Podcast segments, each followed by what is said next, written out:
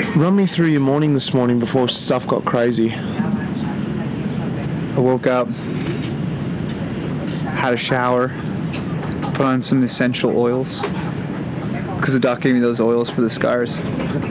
I took my time, brushed my teeth, combed my hair, went had uh, melons and fucking yogurt and sat around just taking in the beautiful morning air, thinking I was gonna be at home, one o'clock, chilling with my beautiful wife, my family. Said a lengthy goodbye to the bus driver. yeah, yeah. Said goodnight actually. Didn't say goodbye, I said goodnight. Remember? And then we took off. Yeah. We cruised until we hit the first traffic jam. And then what happened? Oh, so we're starting this. This is we're in it now. We're in it. We're in it now. Um, then shit hit the fan, man. Uh, this like what happened totally encapsulates everything about the Vuelta, everything about Spain. We just spent the last three weeks being completely babied, having everything done for us, having this diffusion of responsibility because there's so many people around us that were just making decisions for us. And we looked at each other last night and said, "Yeah, 8:45 is a good time to leave. 8:45 is a good time to leave in the morning to get to our train, which leaves at 9:30, because it's only like a 15, 20 minute taxi ride." An assumption. and an assumption made of ass of you and me, buddy, because we we got on, on that on that taxi, looked at Google Maps, and it said 30 minutes, and it was 9:05, and and then we spent the next 25 20 25 minutes stressing like no other. It was actually an emotional roller coaster. At moments, we were, were we weren't going to make it, so we were just like down in the pits. Got caught in traffic. And it's like, ah, that's it, it's over. Then there were, there were glimmers of hope. We'd get a run. Our taxi driver would run a red light. Next thing you know, you'd see that little 17 minutes drop down to 13. we're in. We're in with a chance.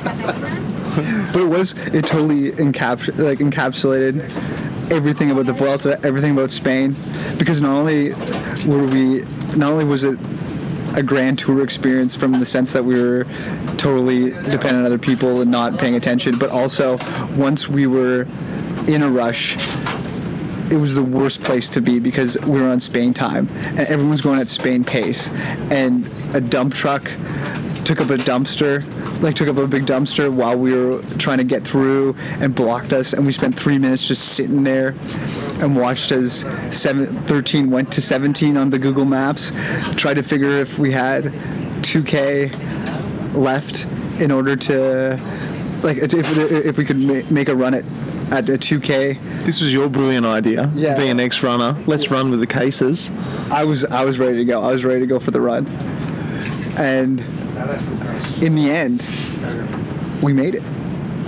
and it was an enjoy probably up there with one of my best celebrations of the of the month not the best we got on that train and it was just a joyous hug of like we made we made it but we made the situation that we should have already been so I don't why was it so joyful we should have already been here we didn't succeed in anything we just So- and this is what I said to you earlier.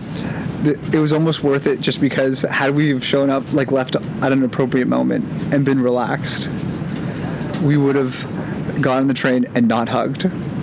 And I would have sat down and not felt this amazing come down as the train departed only a minute or so after we had we just got on. It was such a high.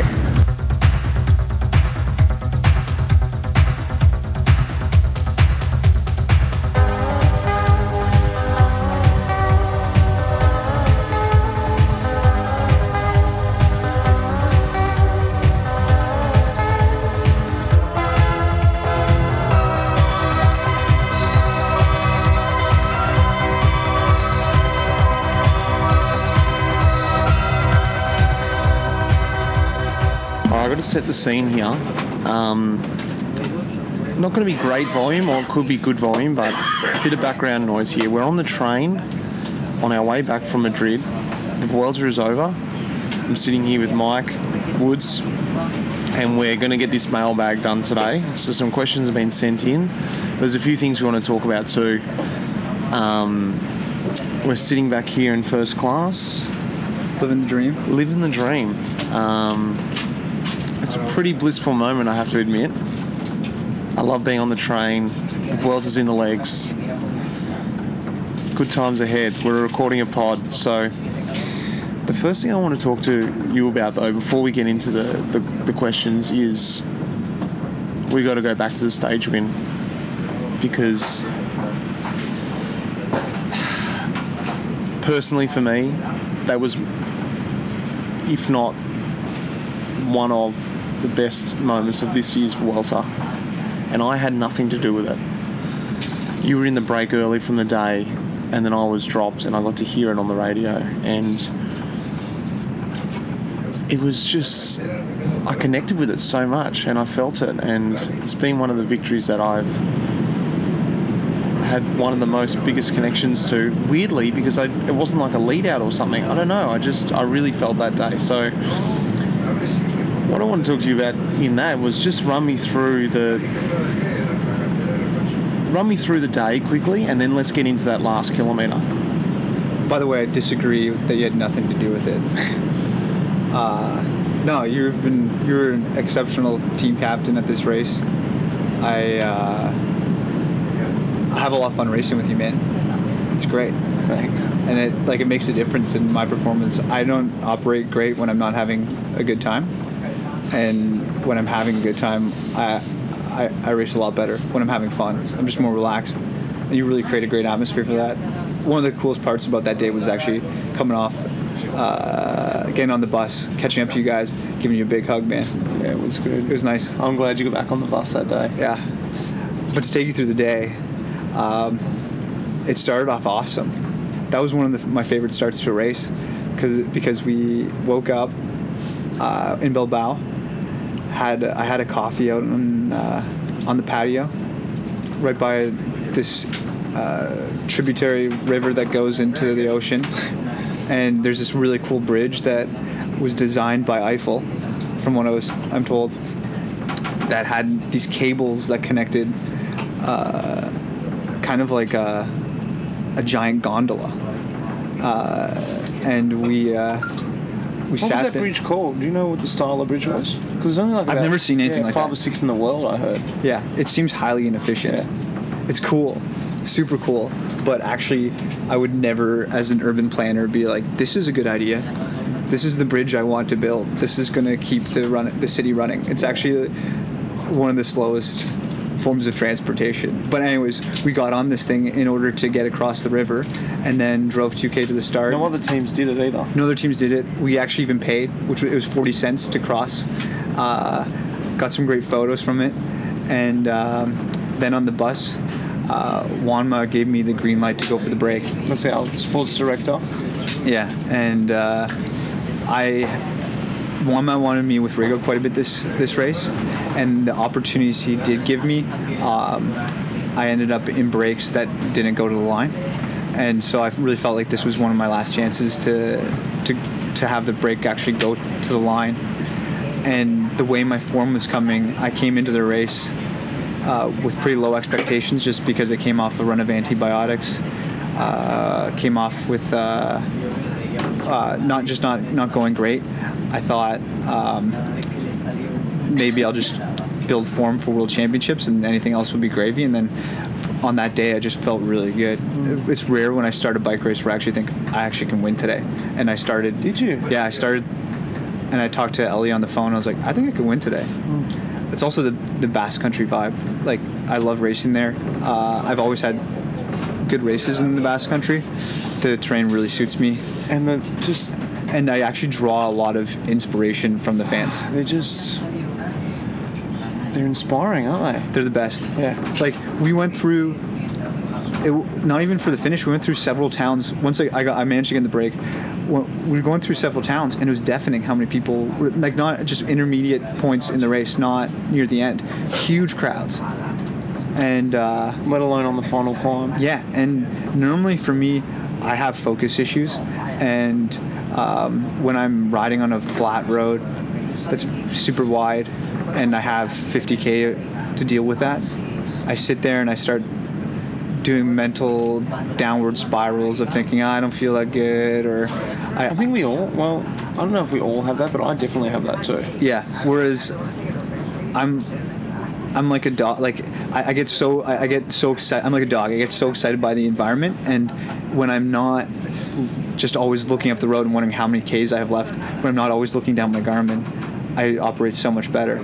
And that was a course where it was constantly twisting, turning, and so I was getting like just excited about being the, on the course that it was on. I was having fun racing my bike, getting super jazzed about all the people that were watching, and and uh, didn't have time to do that downward negative spiral. Just didn't have time to think about it. You just had to think about the next kilometre, the next Yeah. turn, Yeah, holding a guy's wheel. getting a bottle, buddy. Yeah. Exactly. And then all of a sudden, you look at your Garmin and you're like, oh, I got 10K left in this race. Well, tell me about the final 10k. Final 10K was uh, was awesome. Was super cool. Uh, I managed to get in the break with Simon, and I call Simon the consummate professional. The guy is Simon Clarke. Yeah. he's he is the consummate professional, almost to a fault sometimes, but he super like he was just exceptional as a teammate that day, um, and especially in those final K because I've been in those situations alone, and you start panicking because guys start attacking. And there's a big break. There's about 25 riders. Uh, You end up doing way more work than you have to, and in hindsight, you realise how you could have played it differently. But at that moment, yeah, Yeah. and it wasn't like a group of Pellegrinos, pe- like it Oh, was like yeah. So like normally when you're in a break like that, maybe there's one or two guys. So you're like, okay, I can focus on this guy. But there's Rafa, Majka, Dela Cruz, Bauke Mollema. Um, these are all guys who can run a top 10 GC on their own day yeah, anyway. Nimbly. So there's too many guys to like just focus on one person. And so what Simon did is he just started attacking, and by virtue of him attacking, it forced all those other guys because Simon already won, so everyone knew Simon was fit. It forced all those other guys to follow, and They forgot about you to a degree. Yeah, and I could just chill, surf, uh, and then when you're you're able to surf and kind of sit 10, 15 wheels back, you have perspective. And I was just sitting back there watching, and I could see who was not looking good, who was looking good, and it made a world of a difference going into the final climb because then I, I was like, okay, I know this guy's not gonna be as sharp. This guy just made an effort in order to to bridge across, and then I was able to just stay Follow the wheels, Yeah, yeah. follow the wheels, save energy, and be like be a killer. And then when we got in the final, Okay, yeah, final climb. final climb, we went up, and it was it's a climb that was tailor tailor made for me. What, what is it? I can't remember the exact percentage. How long Uh, is it? What was the climb? I couldn't tell you the details it- either. It was like 6K or yeah, 4K? about six k. But but I operate really well on, on climbs that are inconsistent, like so not a consistent, unless it's super consistently super steep, but like where I can kind of Effort recovery. effort recovery, effort recovery. I think it's uh, how I train and also the style of rider I am, which is more of an Ardennes classics guy, where it's you know hard effort, sub steep climbs, and this one just pitched and then when recovery pitched. And when it pitched, like I mean, it pitched at like twenty percent, didn't it? For a while, yeah. Like between ten and twenty percent. Nothing. The pitches weren't below ten percent.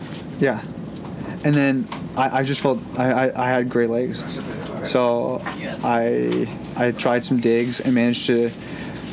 Really, only, the only person who was responding well was Dylan Teuns, and so then I just knew I had to focus on him for the rest of the climb because Rafa Majka was good, but he was kind of going back a bit and not responding as fast. De la Cruz was really not responding to the kicks; he was just keeping his own pace, and uh, with about one and a half k to go, Del Cruz attacked, but he's not a punchy guy, so I was able to just slot in right behind him, and he just held the pace. Dylan Teuns got dropped, and that's when I knew I could win this thing.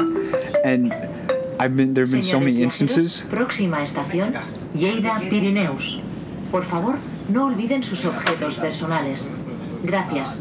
Senyors viatgers, propera estació, Lleida, Pirineus. Si us plau, no oblidin els seus objectes personals. Gràcies. Ladies and gentlemen, we are about to arrive in. Lleida, Pirineus. Please do not forget your personal belongings. Thank you. Yeah, we're back. So there have been so many moments. There, I- I've had a lot of seconds now in in my since I started with the team. Too many seconds. Uh, second at Liège, second at uh, Milan Torino, uh, uh, Indurain. There's several, and I just haven't really closed the deal. Uh, even the Giro this year, and in those moments, I was the dog that caught the squirrel. Like I was feeling really good. I knew I could win, but I just didn't know. Like I, I just dropped the ball. I, I, I, I cracked under, under the, like, in those final moments. Did I didn't execute well or did something wrong, made a mistake, and then ultimate result in me coming second. There's a big difference between first and second. Like I know that sounds really simple, but like psychologically, there's a big difference. Like it's like a big hurdle. Like you can Hugely. you can make mistakes, you can still ride strong, and you can get second. But to win, uh, it's just Especially when I first came into because second was still a win for me. yeah. That's the thing. That's the mentality. Like, it's uh, a change. like you said, like you're like ah, you know, I've never been in this position before. You know, a podium's still good, and it hurts just a bit less to go after that. Yeah. And you still get a result, and people still celebrate you for the second. Totally. And the other thing too is this: the level of the world tour is so high, and it's a win at this level is so much harder because you're win- you're trying to win against winners. I found winning on the domestic scene. Um, so many guys were doing what I would do when I got to the world tour. Would be seconds good enough. Top five. Top five. ten. And And they'll, they'll, they'll content already when they're in that position. Yeah, so you've won if you've if you've transferred your mind to thinking I can win at the domestic scene. Yeah, but that's what you now it's making that transition here. Yeah. But the thing is, especially in this group that I was in, I had to win against winners that had won at that level. And mentally, those guys are ninjas. Like, they're far more stable. They're, they don't make as many mistakes because they, they, when they smell blood, they go after it. Yeah. And So take us back to where you were. You're, let's say now, a K to go. K to go. Um, Cruz was riding, riding hard and dropped everybody. But then it, we had one of those respites, like one of those uh, uh, flat sections on the on the climb, and he elbowed me through, and I just thought, no, I'm not going to go through because I, I can beat this guy if it go, comes down to a sprint. And that's when Teuns and Rafa Majka came back on us, and we were four, and the road narrowed, and the fans were just going insane. Yeah. The Basque Country fans, as I said earlier, crazy. They started crowding the road. It was foggy, so you couldn't see what was next. I wasn't sure how far I had left to go.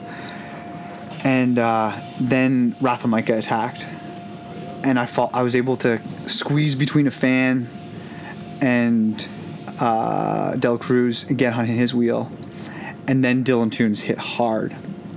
Uh, and we were at that point maybe 600 meters to go, and he got maybe even 700, 650, and he got a gap on me. But I knew that if I brought him back and just it it would be a huge effort, but if I caught him and just came over the top of him, it would destroy him. Because I've done that before, Yeah. where I've done the full gas effort and thought, okay, if I drop everybody now, it's smooth sailing. But if a guy comes back on me, that's it. My You've bluff's used your my, bullet, my yeah. bluff's been called. Yeah. So I like doubled down. I bl- I, I, I did, did the double bluff and just came over the top of him as hard as I could. At that time, though, because there were so many fans and because there was so much fog, I couldn't see how far I'd left. And I just assumed because Teuns went so hard, we only had maybe 200 meters left. And this is at about what, 20, 18% or something? It was super steep. Super steep. I came over top, dropped him, was like, fuck yes, I'm going to win this thing. You know, I'm waiting for the finish line. Oh, where is it? yeah, how am I going to Sally? Celebrate. And then I look up and see a sign, 500 meters, and think, oh my God. Oh my God. So I sat back down and tried to just keep pace. And then Juanma first came on the radio and said, he was so excited. And he said, 20 more seconds, 20 more seconds. I, I didn't believe it, but I wanted to believe. Yeah. So like I counted in my head. I literally went 20, 19, 18, counted all the way down to one, looked up, and I couldn't even see the 300 meters to- sign to go. Mm-hmm. I was like, and I, I was hurting so bad. and I kept on looking back, and I couldn't really see Teuns, so I thought, okay, I just got to keep pace. And then I started feeling him. I started looking back again and saw saw him coming up a bit, and that's when Juanma came on on the radio and just said, "Do it for your family. Yeah. That's when I could hear it in the radio too. Yeah. Do it for your family, Mike. You're living the dream. Do it for your family." And um, I, I mean, I've I've told you this already. I've said this in interviews, but uh, last uh, it was actually two and a half months ago. My my wife and I, uh, when my, my wife was 37 weeks pregnant, and our our son passed away, and it it was really uh, really tough for me, uh, tough for my wife also. Um, it I I've never really had a major loss in my life, and when I'd heard about stillbirths in, in the past, I didn't really feel like I didn't understand them. I didn't understand how how uh, I, I didn't think that someone would be would deal like that with that, as that affected by it. yeah, but when it happened to us, it was it was as if anybody like even well, I, I loved him, and um, yeah, and and even though I didn't know him, I, I talked I talked to Ellie's belly every every day, and just He would have known you. yeah, and and Ellie had this amazing attachment with him too. She knew he was a boy before the doctors did.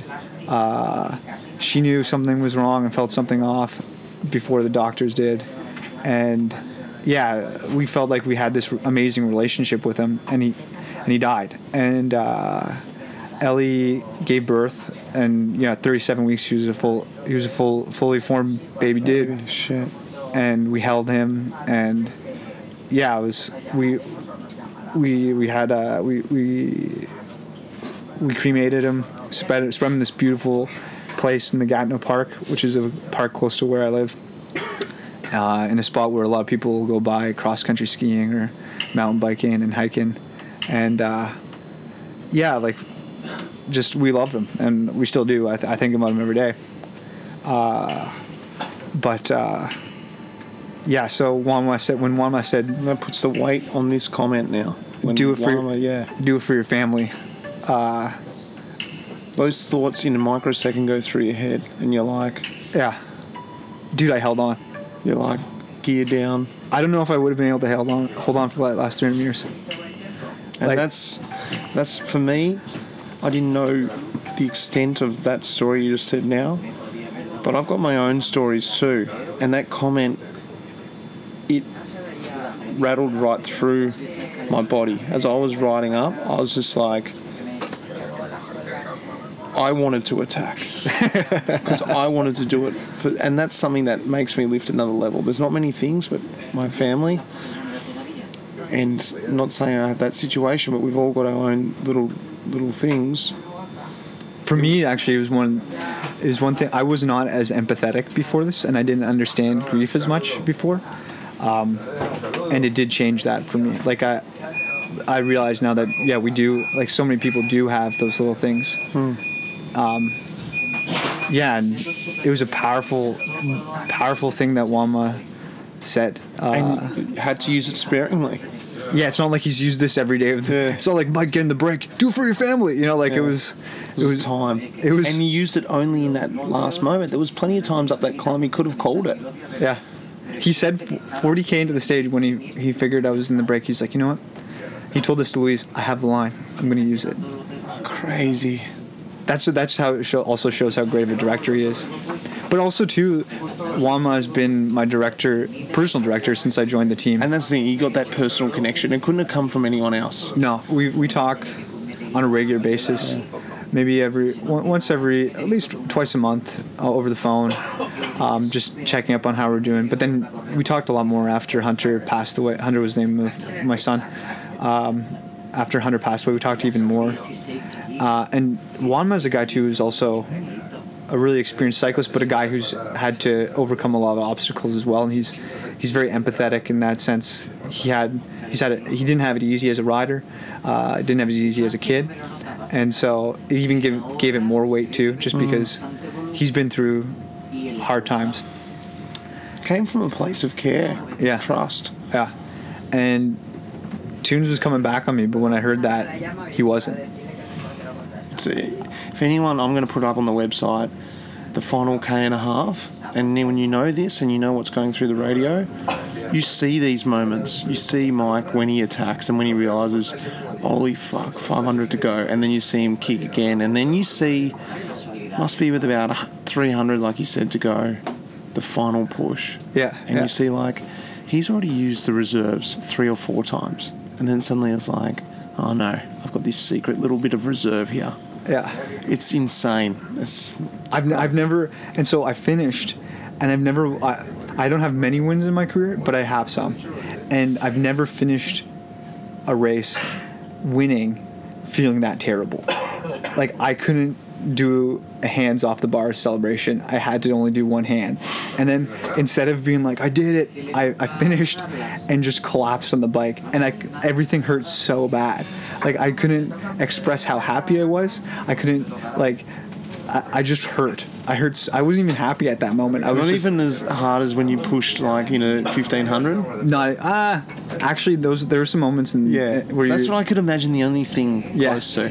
yeah, where I've like thrown up after a race or it was on that level. I've never really hit that in the bike before, uh, to that extent, and I did. Like I, I was, I bent over the bike and just, I spent at least 20, 30 seconds just trying to wrap my head around how much I hurt, not not thinking about I did it, and then finally once I start like, once I, I started getting over the pain, uh, then I started feeling really good. So good, so good. And I Well, think, yeah, the best, the highlight though, and I think I talked to you about this last. I talked. I talked to the team about this last night. Was at, right after too. I, I went into the pod, went into the podium room, started getting changed, and Juanma called Alyssa, our soigneur, and Alyssa said Juanma wanted to talk to me, and he put the phone on, and that's when I had this. In, I, I haven't experienced this flood of emotion before. I've never, I've never cried after a win. Eh, I bawled uh, he just said, "You did it, man. You did it." And I, I could, I started crying so hard. All I could say was "Thank you" and "I love you, man." It was a, it was a moment I'll never forget. Yeah. it was special. It's just, yeah, like I said, one of the best points of the race, Oh, for thanks. sure. Yeah, yeah, cool. Well, we have a little, that little pause for a minute. Now, now we're going to mailbag. That was, that was sick. Good. I'm glad I got you to tell that story. so we've got some questions. We asked everyone to send in some questions, um, and we're gonna have a go at answering them. Let's do it. All right. I've got them written down here. Let's scroll through a couple here. We'll start with you, Brendan Ford. He's asked, "What's your favourite route, cycling route in the Ottawa region?" So, this is pretty. Uh, this is gonna be a pretty blasé answer, but it's the and, and a pretty obvious one. But there's a 40k loop in just north of Ottawa called that, that's in the Gatineau Park, which is actually where we spread Hunter's ashes, uh, and it's pristine pavement. No, there's one stop. There's two stop signs, maybe three max. No stoplights. Super low traffic, and it's spectacular. It's a really pretty area. We do a 40k race there every second Tuesday. Lovely riding, and when I'm there, um, people a lot of people in the area complain about how there's a lack of ro- roads or that the riding's not that great In Ottawa. in Ottawa, but I don't think they realize how lucky they are with this place relative to other places in the world. There aren't. This is. It's almost like a 40k, just cycling only road, Sweet. which doesn't exist in many other places in the world. And Would he know this? I'm sure I'm, if he's from Ottawa, he's probably done it a million times and probably pretty bored of it. I guess that's the other reason why I, I like it so much is because I'm not in Ottawa that often. So every time I, I go back, I'm like, oh, this is great. But it, it is a lovely place to ride. All right, great. Ben Jones. What do you do the week after a Grand Tour finishes? Very appropriate question right now. Um, do you have a few days off the bike, or do you keep the legs spinning? So, well, for me, it's completely different to Mike. At the moment, I'm in. I'm like literally on cloud nine because I've got one day left of racing. A pub crawl to organize. I've got a pub crawl to organise. Um, what else am I doing? I'm on my way home to see the family. it's just like I've got a grand tour on my legs, second grand tour, so it's just like it's good times mentally and physically. It's time to relax for me. I think also I don't mind to keep the legs spinning a bit because in a very easy way, even if I don't have to race, just to sort of slowly come down from literally racing every day to nothing sometimes feels like a bit of too much of an extreme change. But on Mike's case, what's your situation now?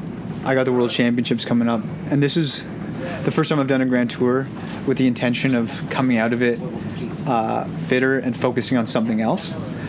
In the past, when I've done Grand Tours, it's all been all in for that Grand Tour, and so when I finished, I've been spent physically and emotionally. And the week post Grand Tour, I actually get a bit of depression. There's a major come down. Like you're being celebrated every day. Uh, You're achieving so You're much. Even achieving- if it's just finishing a stage, you're still achieving something. it's so purposeful. yeah.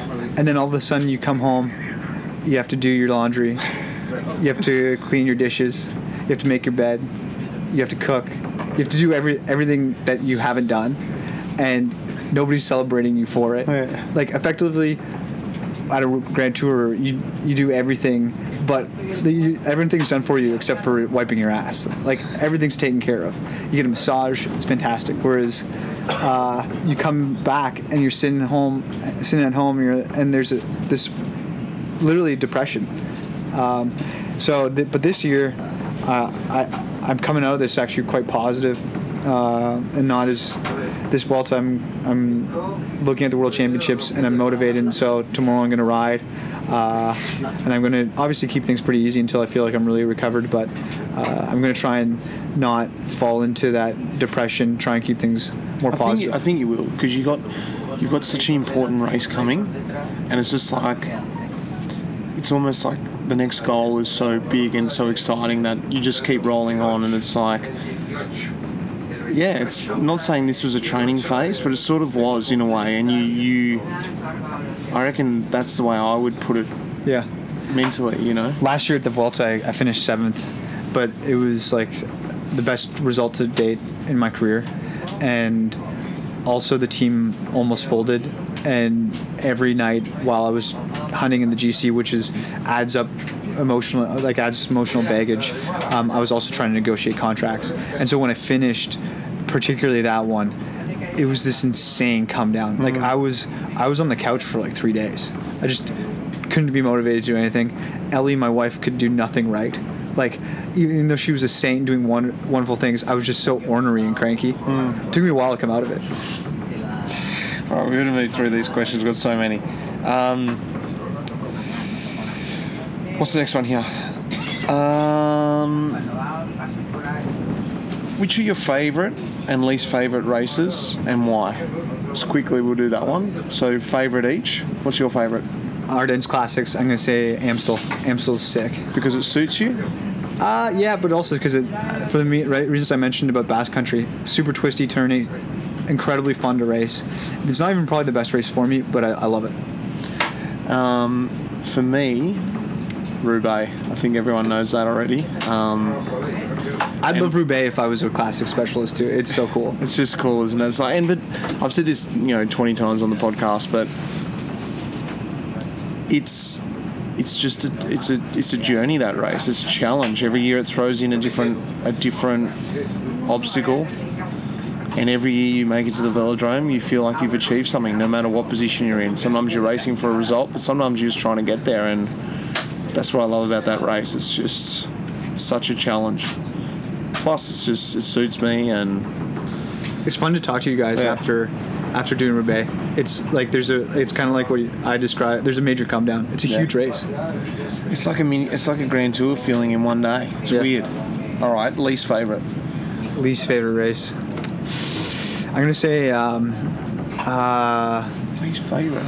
I, I like racing my bike, but Amer- American racing often I find to not be as fun. I, I actually really enjoy going to the race. I like the the fans. I like the I like the hype that doesn't exist anywhere else. Like the announcers going crazy, but. Uh, there's periods where you're just riding on this one road and you're not going to take a turn for 50 60k and you're just like yeah. yeah for me uh, it doesn't feel as much of a challenge uh, and it's not as it's it's the least beautiful part of cycling. My least favourite, probably. Least favourite race. I should have them off the cuff, but like a race, it's weird. A race like Paris Nice, I was going to say Paris Nice otherwise. like the thought of it, it's funny. Like when I'm in it, I hate that race. Yeah. But then afterwards, I'm like, oh, it's not too bad. Also, you get such great war stories from Yeah. Nice that it's despite you hating it so much, you've got the best stories from that race. Like how you got shelled from all these Brit, from all these crosswind guys, or Oh, you went through the most extreme conditions of the year. yeah, know? like snow and all right. Um, makes for great war stories. Casey Munro wrote, "What advice would you give your 18-year-old self about cycling? Do it, Do what? cycling. yeah, because I, were, were I wasn't racing at that time. I was I, it was not on my radar at all. I was running. Uh, at, at the time, that was the peak of my running. Like I, I was I was flying. I, I set the uh, Canadian records in the 1500 no in the mile and the 3k and uh, I thought I was going to be the next best thing in Canadian running and was going to make the Olympics and do all these great things. And uh, cycling the only time I the only thing I was aware of was the tour. I'd watch the tour every summer. But uh, now knowing what I know now I wish I got into it earlier. It's a it's I like it more than running. Running's a great sport but I, I just I'm really happy with where I am. Sweet. I like it. what about you? Um, trying to think back to when I was 18 and what I was doing. Because you started late too Yeah, I started when I was about 16. So, um, I guess it's a long career, and even though it's not that long compared to other careers, you just got, you just can't. I know it's easy to say, but you can't be too crazy with it in the beginning because you've got to have enough stamina to go the long run. And 10 years into it now as a pro and whatever, 15 years or more into it as a rider, if you go too crazy in the beginning, you're just going to burn out. Yeah. And that's another thing that uh, I guess if I was giving advice to an 18 year old cyclist, is it does it's not the be all end all at that time. Yeah. You have so much time. Both you and I got into became pros very late. I think I'm the oldest neo pro in cycling history. I turned Yeah. pro at 29. Uh, what you do in those moments, sure, maybe it matters a, a touch, but it doesn't matter as much as you think it does. Enjoy where you're at, have fun, and don't put crazy pressure on yourself because even the best guys, most talented guys at that age, uh, s- things can happen. You can have a terrible crash, terrible injury, and you're out of it, and you're not going to go pro. And that's not the be all. Being a pro isn't the be all end all. There's so many other great things in this world, but uh, if you're patient, you have fun, and just really enjoy what you're doing, then you're gonna Make it anyway. you're gonna make it. And even if you don't, you're enjoying what you're doing. Good call. Do riders practice the sticky bottle technique? It must take some skill to hang onto a bottle or car that is accelerating whilst you have no control over it. Well, this is probably a bit more tailored towards me, this, because Mike doesn't often have to get the sticky. I was getting the bottles though this year. This Yeah, you were getting bottles, but you don't necessarily need the sticky bottle, is what I'm getting at. Yeah, yeah, yeah. Well, I need it when I'm getting bottles more Yeah. so than you guys. Like eight bottles weighs me down way more. Did you have you? How did you go when you first had to get bottles? Oh, I was I was pretty bad. But also a lot of it has to do with how good the director is. Yeah. Like a good director, stable. One thing I don't like with the sticky is that some directors, when you're getting like eight bottles, they think they need to give you a sticky every bottle. Yeah. And by sticky, what I mean is you grab the bottle and the, and then just as you're grabbing the bottle, the director in the car will accelerate. So when you you get pulled along a bit. But actually, if you're trying to get eight bottles and he wants to pull you along every single bottle, it takes ages. Yeah. I don't mind getting like initial sticky to Yeah. get you up to speed. Then Exactly. give me like about three, four bottles. Bang, bang, bang. One more sticky up to speed again. Yeah. Bang, bang, and then one more fi- finale. Yeah, the, the real sticky bottle. If you do it right, it's like uh, guys complain about how hard it is getting bottles. if you do it right, often it's not. It's actually like it's an opportunity to sit to save energy. Yeah. In some instances, If you do it at the right time. if you do it the right, there's a big disclaimer on that. Yeah, exactly. All right. What else we got here?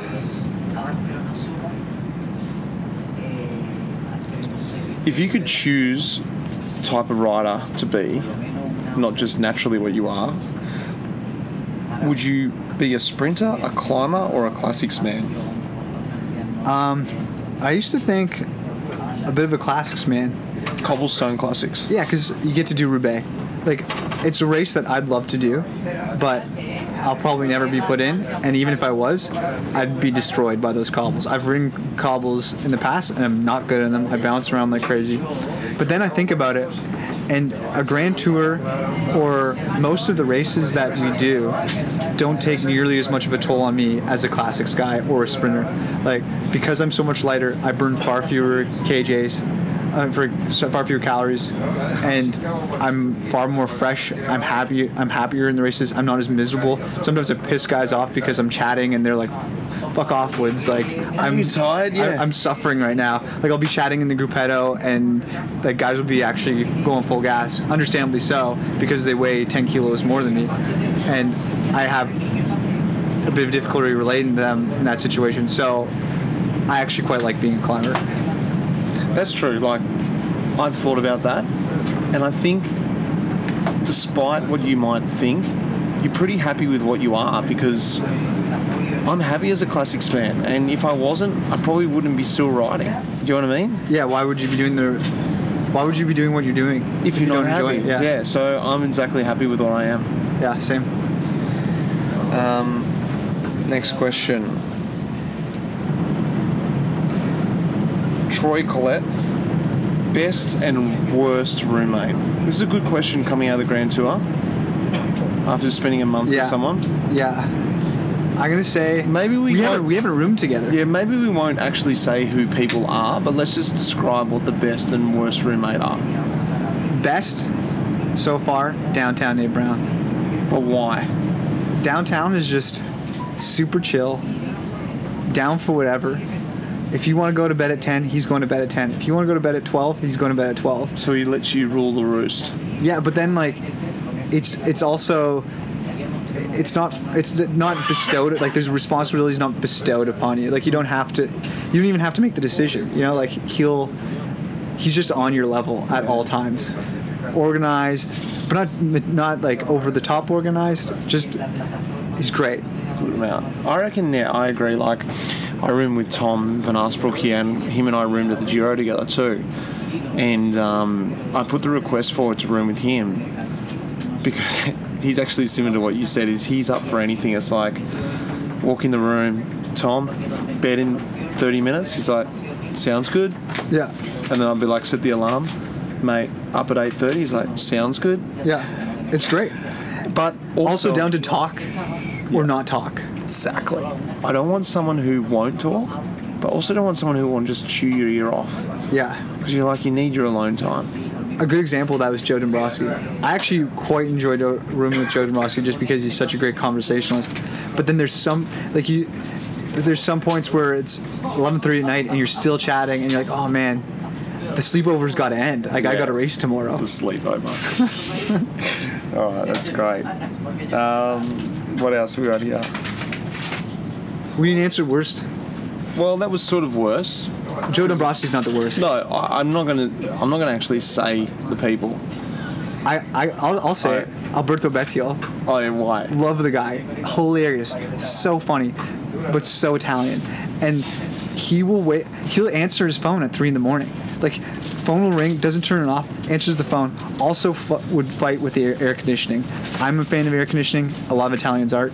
I'd turn it on, he'd turn it off. I'd turn it on, he'd turn it off. And we wouldn't even address the issue. We'd just passive aggressively turn it on and turn it off when we were in Australia. It was like 35 degrees out, 40 degrees out, and he'd be turning off the air conditioning. It cracked me. That's true. Yeah. Look, my. I'll, I'll say. My re- worst roommate probably would have been. Um, Señores viajeros, próxima estación, Camp de Tarragona. Por favor, no olviden sus objetos personales. Gracias. Senyors viatgers, propera estació, Camp de Tarragona. Si us plau, no oblidin els seus objectes personals. Gràcies. Ladies and gentlemen, we are about to arrive in. Camp de Tarragona. Please do not forget Yeah, your personal belongings. Thank you. Probably Thomas Vikas. He's Lithuanian and he was a roommate back in Orica. And he was just full gas on the phone, techno music going, Techno music's a big cracker. and like blue lights flashing. It was just like, dude, calm down. Yeah. Looking at, like phone straight up in the eyes. Yeah. Just way too hyperactive. Yeah. All right. Oh, one of my favorite podcasts to listen to, the Slow Ride Pod.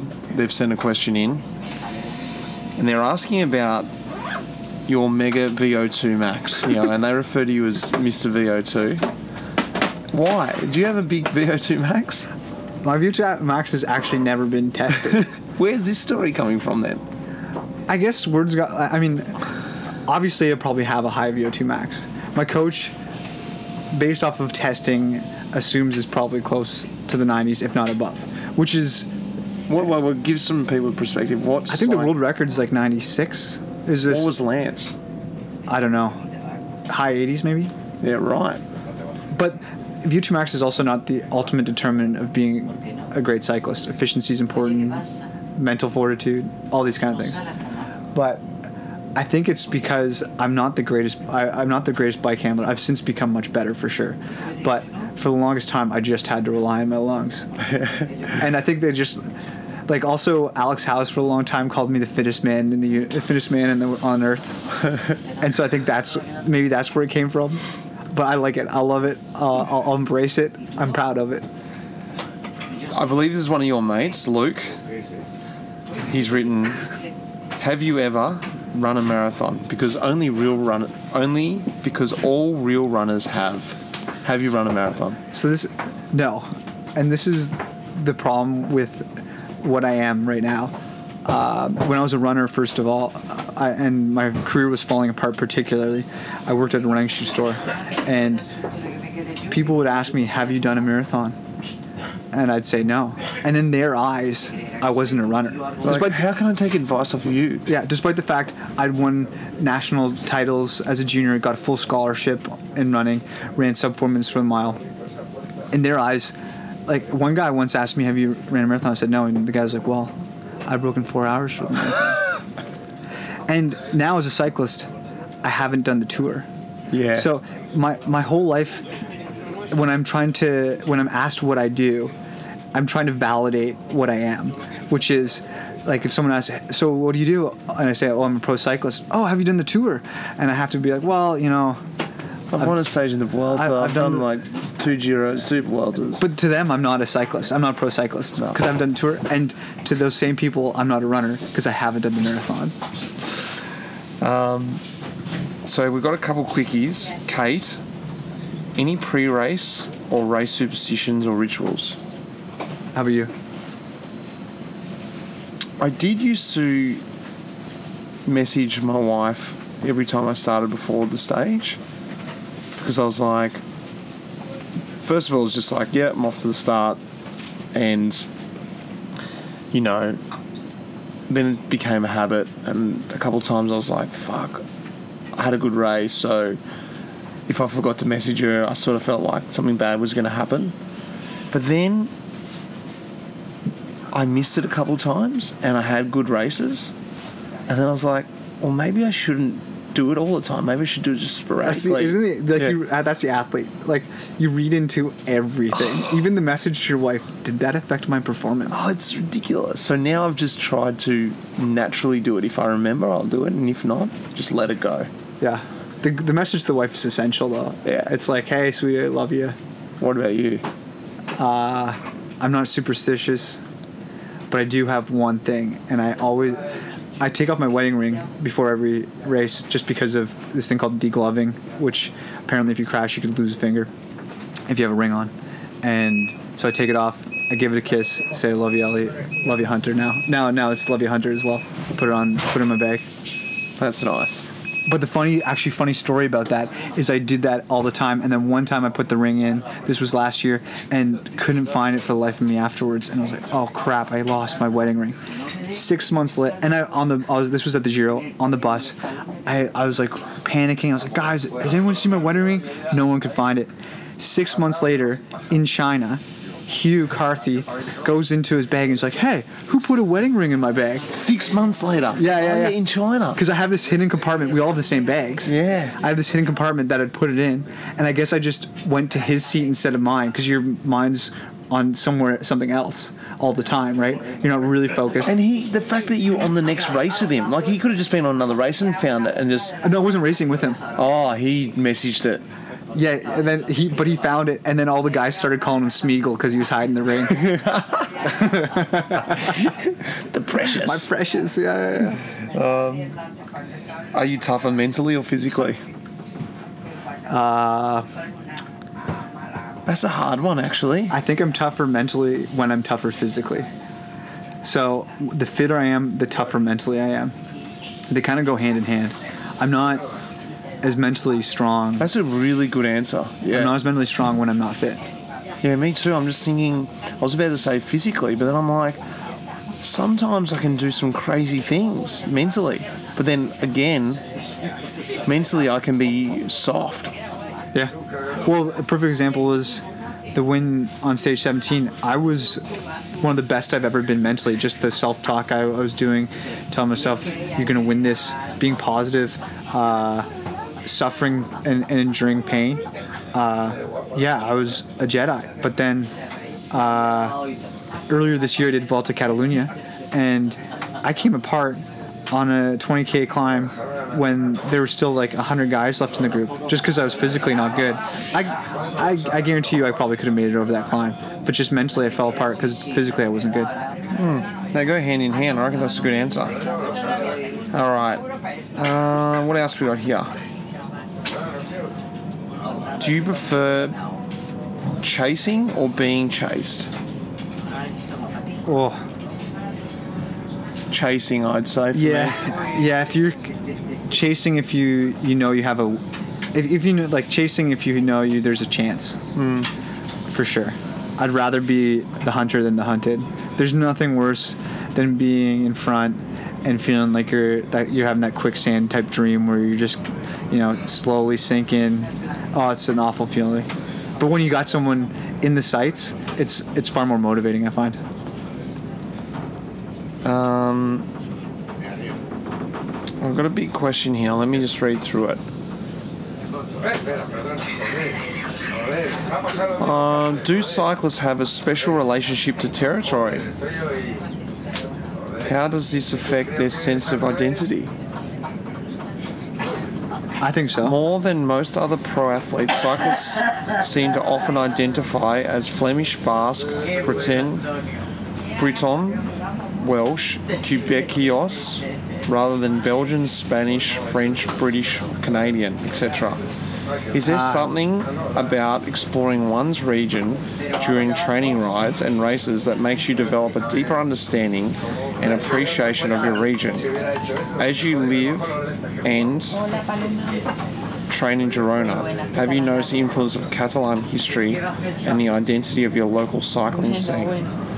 It's a big old question, that one. Well, You go for it. um, I yo he dicho think que si puedes que vayas, pero la verdad es que tampoco. La verdad es que Home is always home. imprescindible, O sea que And solamente- one thing I, Bueno, I can relate to that solamente is Háblalo con Encarna también. Yo no sé si eso está previsto, se lo han dicho a ella. I definitely feel Ninguna intención porque alguna vez que ha faltado. a lot more relation to when I race on roads that I train on. entonces no sé For sure. So like that feels like my territory then, exactly at that point. But do I then go like got a Catalonian feel? For instance, if I did tour of Catalonia, no. It'd just be like these are my roads because I've got a connection to those roads. But I'm still at, at heart like Entonces, entonces de acuerdo. Tú an Aussie. You know, like there's something. Even though we never race on the Australian roads, there's Pero no hay something about where you've been born and No, no, además, de hecho, yo he excusado mi asistencia y me he people ask me this question a lot like, will I ever live in Europe after my career? And Si hay alguna novedad. I won't because I just miss being around my own people, and that's. I'm sort of not answering the question exactly, but No, no, no, no. I think no. you are. Yeah, No, you know no, what I mean? en Like, absoluto. Ya te digo que solo- Yeah. I would find it difficult to relate to being something else just by living in that region and not being actually a Catalonian, you know, Yeah. born. So, I completely like uh, same page. I find if you race, so if you train in the area, and when you race, it is a, it is an advantage though being in that area, knowing the roads. But I like being in Catalonia. I, I love training there, but I'm not. si es que este es un I don't feel like I'm a Catalan. no. However, it has put me more in touch with the region I am from in Canada. Like, uh, I have a much deeper passion for uh, northern, like. Canadian Shield, uh, uh, just that kind of type of geography. Um, I spent when I was a runner, I didn't spend as much time outside as I do on the bike, and it's just giving me a greater appreciation of that region, that that space, and I'm more passionate about it. Want to protect it more, and uh, happier when I'm there. Yeah. Bueno, Oh, great question for you. Pineapple on a si- a ver si pizza. me dura la semana, a ver Yes or no? And also, what are your favourite beers? tremenda, la tenemos tremenda. Pineapple on a pizza poco a poco, poco is a a very divisive question. I'd just say straight up no. I know, I, and I brought it up on the bus a few weeks back and just got shot down like Sí, lo he crazy. But apparently, Hawaiian pizza is a Canadian invention, and I love it. estoy, estoy pasando por Favourite beer? Favorite beer? Are you a beer man? Not a huge beer guy, but I do I do enjoy good beer. Uh, there's one beer that's. Brewed pretty close to where I live, called Kichesippi. Uh, easy drinking, uh, nice taste. Do some cool uh, seasonal brews as well. Uh, Well, big problem for me is I don't drink as much. I, I hardly drink in the season, and it's gotten to the point now where it, when I do, it really impacts my sleep. It impacts my stomach because I just don't do it that often. That I don't enjoy it as much as I used to. Uh, when I was working full time, I drank all the time, and I, I loved beer, uh, and I was more adapted to it, so I felt good when I had it. Whereas I don't, I don't feel as great when I have it now. It wrecks my stomach because I literally just don't drink when I'm in Spain. My favourite beers would have to be Orval, Belgian beer, and then actually a local beer from um, Girona. It's called Soma, S O M A, and they make a beautiful IPA. Is that they have a restaurant too, right? Or is that Nah, it's No? just a tiny little microbrewery just outside, like as if you're going to ride out to Celrà, yeah, yeah, yeah. out that way, just on the left there. Really, really lovely beer. Looking forward to having one today, actually. Ooh. All right, a couple more questions here because we've got so many. We've been on the pod for ages now.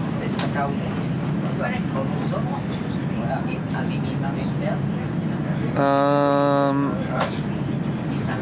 oh, this is a good one. This is maybe for me. How's the work-life balance being a dad with riding a grand tour? Um, I have to admit, it was very hard this second grand tour. Um, the Giro, my wife was back in Australia with little man, and just sort of got on with things. I knew they weren't that close, and you know I was going to see them at the end, and I just didn't think about it too much. But this one, they were just felt like they were just around the corner, but I couldn't see them. Um, I've been hanging out a lot to try and get back. It's a lot of FaceTime, and as in terms of FaceTime on the phone, I mean. And to be honest, I'm done with that. Looking forward to actual FaceTime. You want the touch. Yep. You want So- that intimate, those intimate moments. It was difficult this Grandy. Um, as I can interact with him a lot more now, Marlo, my son, things got a lot harder. You know, he knows that I'm not there. He can ask where I am, and I find family can be both uh, a, like a blessing and a curse in that sense. Like you want you, uh, they, they inspire you, they drive you, but at the same time, it makes it harder where you are. Yeah. Like you wish you weren't there because you want to be with them. it's like the conundrum. It's like, do I want to get videos of Marlo at home because I like seeing them, but then it makes me miss him more. Yeah. Do you know what I mean? Yeah. All right. What's your favourite thing about the season, and your favourite thing about the off season? Uh, for me, it's hanging with the boys In the season? in the season. It's a blast. Yeah. Like I actually I love team sports. I love hanging on the bus. I love shooting the shit. Like it feels like I'm at camp when especially when at a grand tour. I really enjoy just chewing the fat after a stage with the guys. One of my favorite things. Especially when we don't have the phones. Like there was a one day when we were in Andorra, we didn't have phones, and we were all just was that? chatting. Yeah. it was great. I loved it. I hate All- that now. How quick we just go to our phone and just, Yeah, yeah, yeah. Everyone gets in and looking at bloody all that crap. Yeah, but also at the dinner table too. That, that kind of stuff's great. Off season? off season. Uh, so the one we talked about being away from our family a lot, and it's uh, being away from my wife, being away from my, my family back home in Canada, my friends back home in Canada. Uh, I don't enjoy in season, but one of the luxuries of our sport is that we have crazy amount of time off. Like it's not it doesn't it's not super long, but who else in the world works a job where you have three months where you're not doing anything? So those two three months where I'm not uh, racing, it's full on with Ellie, my wife, and we have these amazingly intimate moments and do some. Makes it harder coming back to the season Oh. again because it's so long. Oh, it does. You have to get your routine you, going. you kind of. G'd up a bit too, but um, the intensity of your relationships are phenomenal in the off season. My favorite part of the season.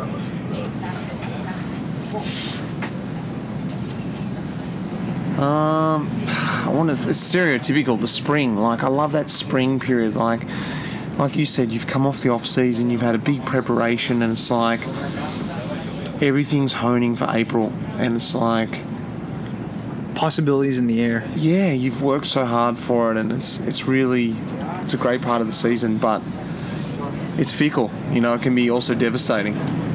That was similar. I was at the Olympics, Yeah. and it's the same thing. You go into the the pre games, you're sitting there in the village, and it's tangible. You can feel the anticipate. Everyone has potential of doing something. Nothing's no one's failed yet. It's just like you. Same within the spring. You just feel uh, hope. And then I guess the favourite part of the off season is yeah, going home, back to Oz, hanging out with my family, drinking a few good wines, and just that, like you said, sort of a carefree feel. You've got the whole season in the legs, or you've got the whole season in front of you. It's just this nice little bliss period, and it goes on for a few months. It's great. Yeah. All right, we'll run through a couple more questions, and then we're probably done. Well, if Rigo doesn't win the Vuelta, who do you think will win? I reckon Yatesy's got a good chance. Yeah, it's not a bad pick actually. you know, he's looking pretty good. Um, funny story from the peloton. You got one? Funny? Wasn't laughing much this Vuelta. Nah. Come back to it.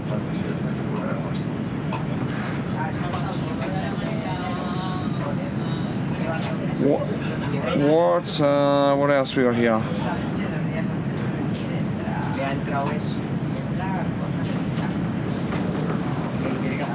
Stouts or IPAs? I'd say they're beers. I would say IPA for me. Yeah, I'm gonna go IPA as well, just because stout. It's more an occasion. Like you know, like IPA, you can drink it almost any time of the year. Stout, yeah. Okay, I've got, I've got another one here. Have you ever lo- got lost on the way to the sign-in start? It gets so busy with the fans, cars, buses, etc., and no two starts are the same on a Grand Tour at least. Well, yes, Same. I have. I was actually talking to you about this just the other day in the Giro this year. We all sort of roll out of the bus and you, you time it like sign on. You got to have sign in ten minutes before the start. And you have a routine. Yeah, and then you try and stay in the bus as long as possible, and then you roll up. So this one particular day, I heard it was a bit of distance to the start. I was like, oh, I think it's like about two or three k, which is not normal. So I left a little early, like maybe 20 minutes before. I start riding, like after about two or three k, I'm like, we're ages still from the start, and it was uphill. So I had the radio in. I just radioed back to the boys, like, boys, get gotta go going. now. Got to go now. And it was like a 25 minute ride to the start. And I was hauling ass there in the end with Hugh actually. And um, yeah, I've never really got lost, but that was that was a close call. It affect it affects me. There are guys on the team, Rigo and Pierre, for example, that it doesn't bother them. They just don't sign in some days. Yeah, and they almost, they got threatened by the commissaire this this race because they hadn't signed in twice. They were they're told next time you do it, you're getting kicked out.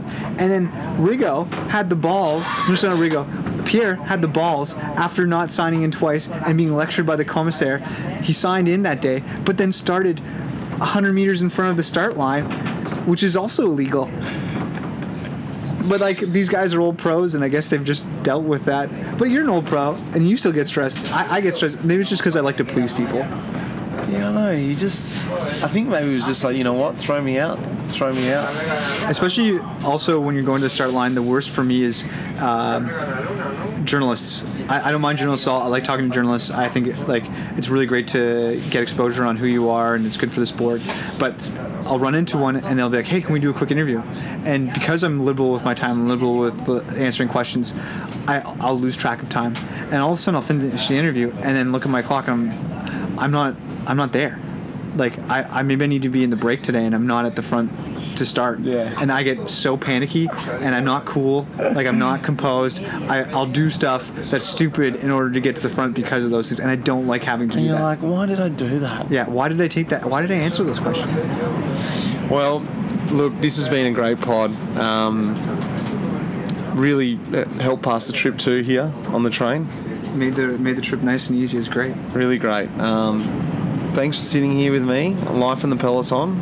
Um, we're going into this next phase. I won't try and drag you out for too many beers this week, but it'd be good to catch up post tour. I like that plan, man. Thanks for uh, thanks for the great Vuelta, and thanks for being a good friend.